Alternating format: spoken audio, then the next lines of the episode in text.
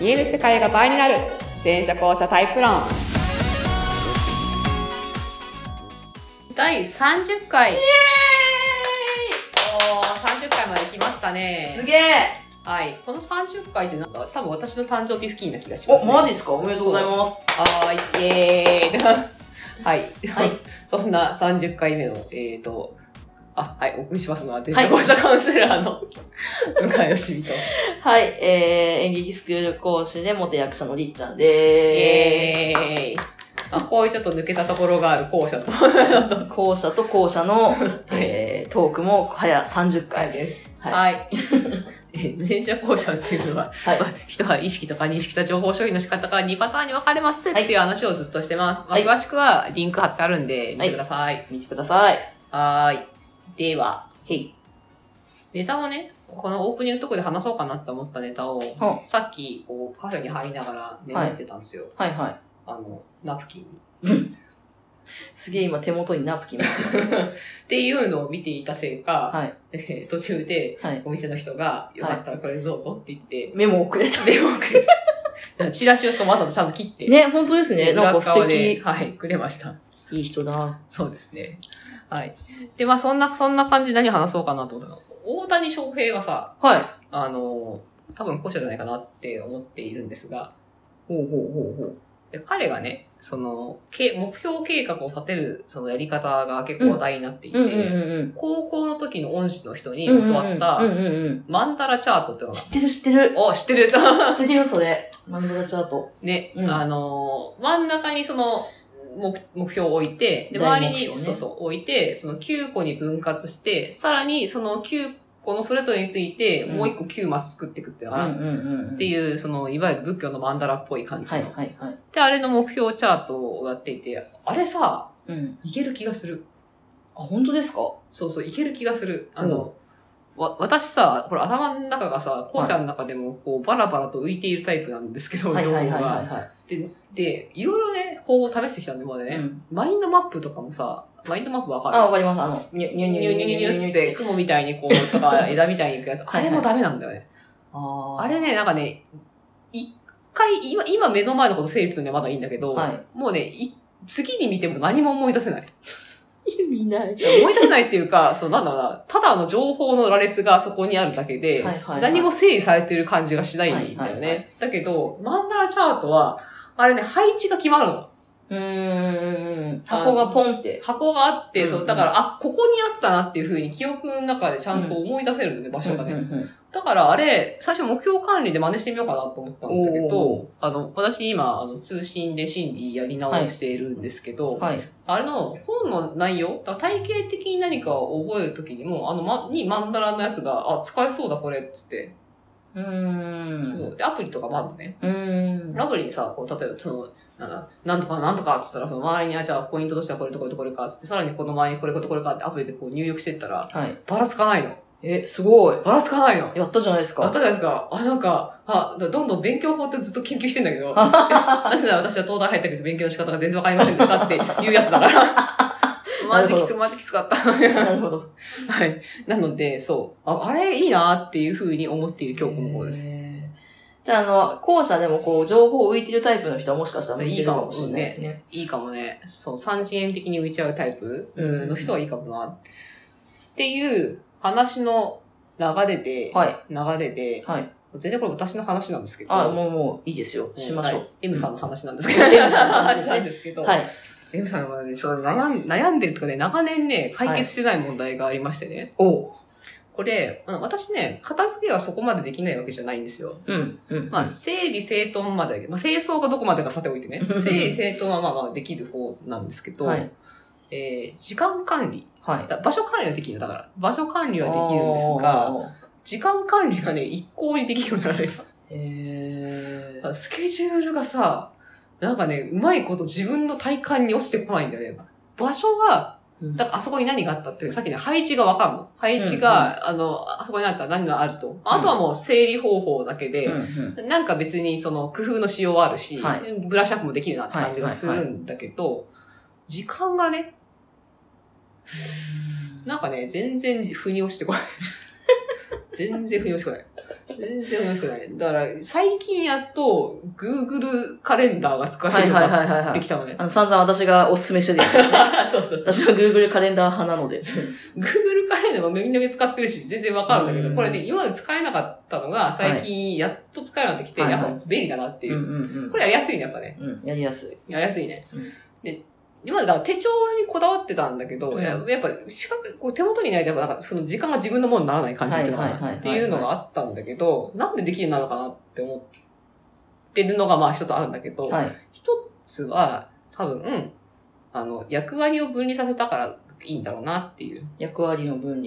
させたからいいんだろうなって思ってて、あうの、んタスク、Google カレンダーってタスクだけがポンポンポンって入るから、時間の長さ関係なく幅一緒じゃん見えてる。はい。あのメメモとして出てるだけで、どれくらいの幅やるかっていうのは視覚的にわかんないんだけど、そうですね。で、でそれが苦手だったのね、最初ね。あだあ。から感覚的に目で見たときに、どれくらいのその幅を取られるかがわかんないのが、はいはいはいはないんかやりづらかったんだけど、諦め た。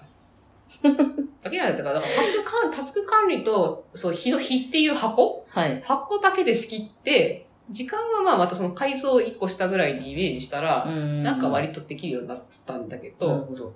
うん、できるようになりました。でも、でもう、んタスク管理ができてるだけなんだよ、これ。そっか。時間管理ではないのか。なんとなくなんかね、違うんだようね。んなんかね、スケジュールとか、その、時間の流れと自分が全然連動してる気がしない。っあていう話をしたりっちゃんあ。は、はい。なんかさっきこれ一応事前にね、この話しようかなって話してるんだけど、はい。で、私はだからできないって言ったらりっちゃんがね、私逆ですっていうの。そう。私は、時間管理は、なんかできる。だから今の向井さんの場合、うんまあ要はこう、トゥードゥというか、あの、一個ピッてやったら短いのがこうやって出てきて、それでこう、あの、タスクを管理するってことですよね。ね。で、その、タスクの管理と、まあ、その、内でこれにこのくらい時間かかるだろうな、とかっていうのもなんとなくできるし、なんか、別に、業務をこなしていくのに、私は全然できるんです。マジで、落ちゲーみたいになってないそうでも ない。ななんんか、かそうそうでもなじゃないんだね。やっぱすごいね。そうでもない私落ちゲーになっちゃうんだよね。い。いや、だから、その目の前のことを、とにかく一生懸命やるっていう、おーだでも、落ちゲーじゃないじゃん。私ほんと落ちゲーなんだ よ。落ちゲーってあの、テトリスみたいあーな、はいはいはい。な感じがしてしまって、いや、そんなことはない。そうだからそれがす、それなんだろううな。ん、わかんない。で、それは全然できるんだけど、逆に、私は、だから場所の管理ができ ない。あの、逆なんだよそね。う、びっくりするぐらい、あの、汚いですから、 私。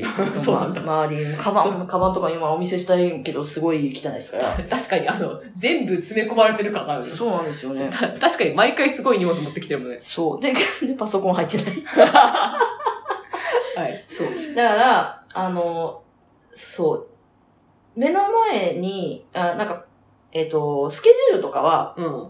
引いて見れるんで、俯瞰できる。俯瞰できるか、ら、俯瞰苦手な私でも俯瞰ができるから、うんなんとなく、あ、この業務量ね、ふんふんみたいな。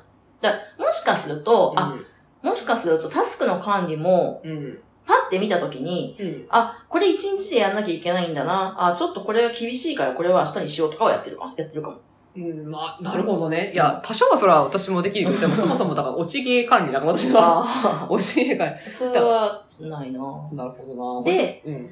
だけど、その、じゃあ場所を、目の前の現実のものを扱うってなると、うん。なんでしょう。なんかたくさんの視点が必要と いうか、なんか、あれか、たくさんのカメラを指導しなきゃいけない感覚に陥ってしまって、俯瞰できないのか。そう、だから、例えば今目の前に、あの、あの、汗拭きシートと麦茶がありますけど、これが、なんか、それぞれなんですよ、私にとっては。だから、こ 何言ってるか分かんない けど。うカットですね。でそうそういやいや、いいよ、いいよ。いやそうなんですよどういだうからことどういうことだから、これが、これをじゃあ片付けよう、な、なんか、ちゃんと位置に片付けなきゃって思うと、うんなんかすごい業務量が、あ、バーってくるんだ。ブワーって来るんですよ。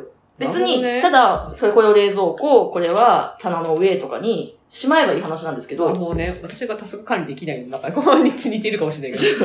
なんか、これ、どうしようって。 え、えっなるほど、と、冷蔵庫と、えっと、棚と、みたいに、パニックになるんですよね。なるほどね。あ、これちょっと軽くさっき話すときには、あまずこれブラックホールと、あ、校舎の中にもタイプがあって、頭の中が普段空っぽ状態の人と、頭の中に情報が割とずっとあるタイプの人とか分かれてるんですけど、はい。その差かなって最初思ったんだけど、それは多分か、あ関係ありそうなんだけど、んなんか、もしかしてりっちゃんさ、二次元な人なのかな二次元な人二次元的に認識するタイプの人なのかなあ、でもそれはそうかも。二次元的な人ってさ、俯瞰、そう、そうだ、これもさ、平面じゃん。平面、平面。平面じゃん。平面管理にしないと、ちょっとわからなくて、俯瞰できないっていうから。そうです。だから、私手帳ダメです。あ、そういうこと手帳絶対ダメ。そあ、三次元だもんね。うん。あ、なるほどね。むだから、当時は携帯とかもなかった時代は、その、たくさんの、うん。たくさんのパニックのこう、種た ちを、種たちを自分で抱えてたわけですよ。わあ大変だね。だから、一生懸命これを一生懸命手帳に一個一個メモするんですけど、でももういっぱいになるんですよ、すぐ。なるほどね、なるほどね。で、あり、多分あ、ひ人よりもありとあらゆるものが種になるから、なるほどね。種の量が多いから、もうだからそれを全部手帳に書くっていう行為がすごい大変で、あもう嫌だーってなってたところに、あの、スマートフォン登場。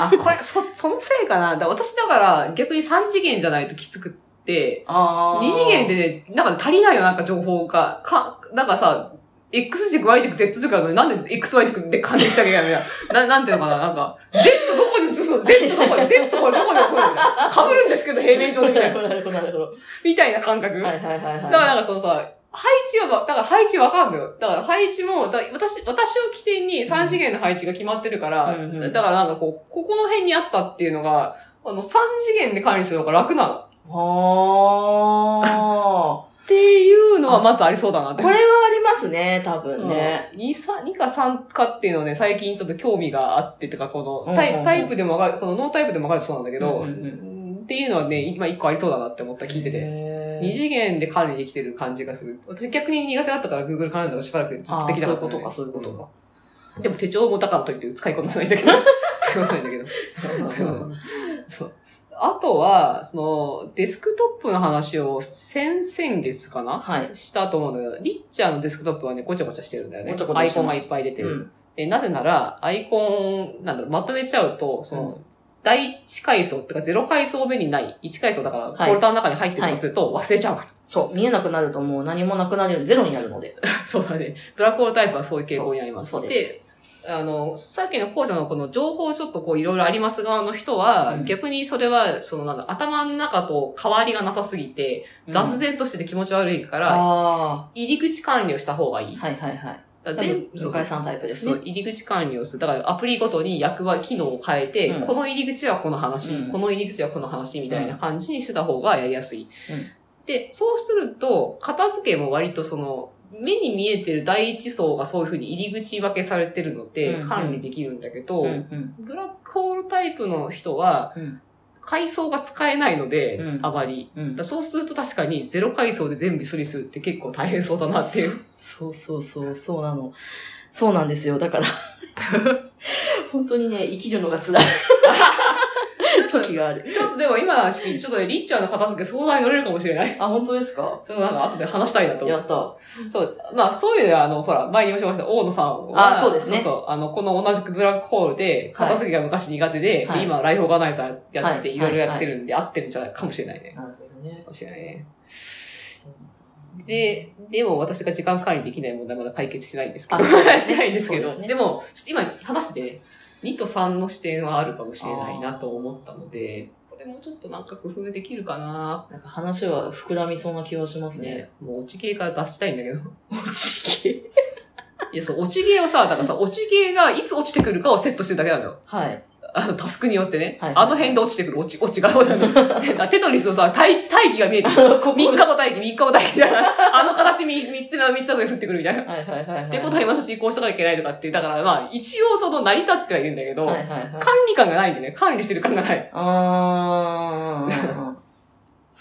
えー、どうしたらいいんだろっていうのをうん、ちょっと、次回また宿題にし う。て、そうです報ね。告しましょうかね。何か進展があるか。いや、本当ですね。おちぎから、ちょっとりっちゃんと私と交換でね、向井がこうしたいんじゃないですか。りっちゃんこうしたいとか。うん、そうですね。落ち、落ち芸感から抜け出したい。抜け出したい。おちぎから抜け出したい。っていう、あの、っていう、何も質問も解決もなかった本日 の。なんと30回目にして30回目質問が出ない。我々の悩み。